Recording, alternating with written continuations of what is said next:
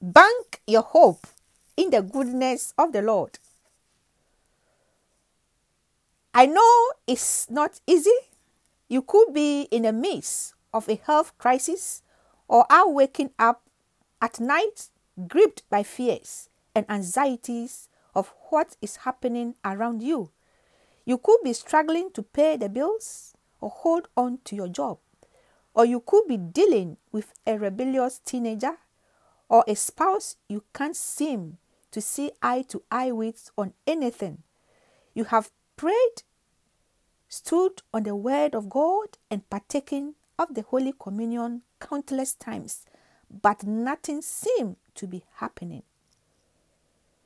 Remember Abraham, Isaac, and Jacob, who had a personal relationship with the Lord, having even rest- wrestled with the Lord and prevailed. Jacob, see Genesis chapter 32, verses 24 to 29.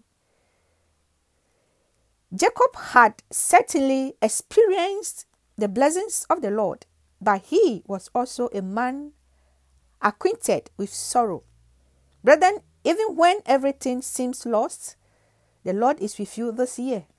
You would think that such a covenant man as Jacob would be, living nothing but good life. Yet there was also giants in his life, areas that were not perfect and caused him much grief. One was the loss of his favorite son, Joseph. Now, we all know how Joseph was sold off by his brothers to Med- Midianite traders headed for Egypt. Joseph's brothers then killed a young goat and soaked his coat of many colors in his blood before showing it to Jacob, leading Jacob to believe that his beloved son had been devoured by a wild beast. Can you imagine how heartbroken Jacob must have been? The Bible tells us that Jacob tore his clothes, put sack, sackcloth on his waist, and mourned for his son many days.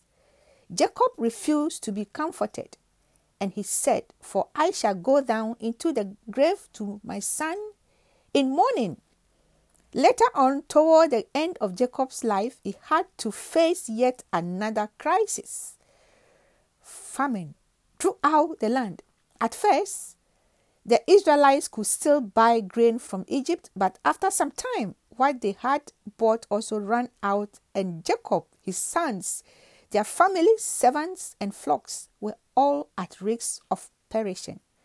Again, how do you think Jacob must have felt?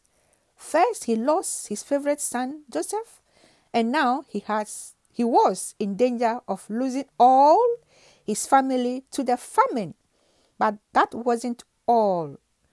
When Jacob sent his sons, save Benjamin, his youngest, to Egypt to buy grain for the family, Jacob certainly did not expect his sons to return home minus one brother and with the governor of Egypt demanding Benjamin be brought to him.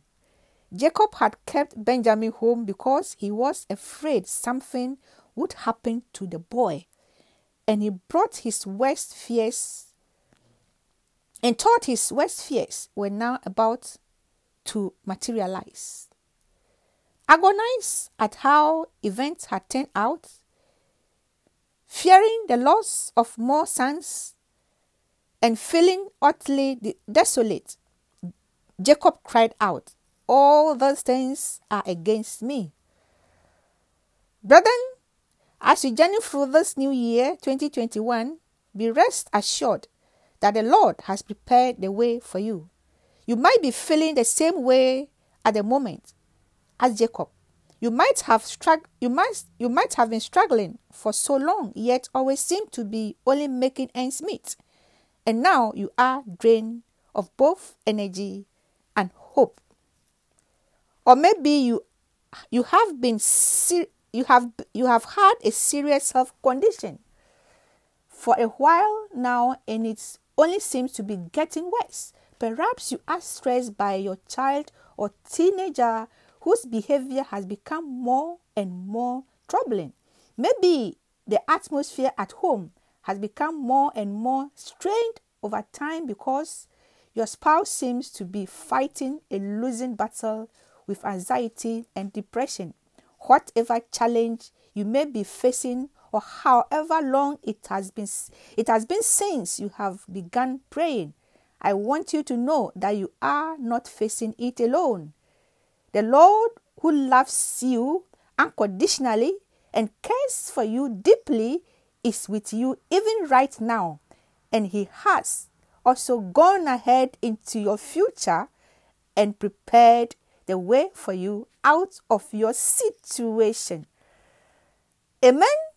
Amen. Brethren, be rest assured that you are not alone. The Lord who loves you is with you. Amen. Amen. Stay tuned to the next episode. You are not alone. The Lord who loves you is with you. Amen.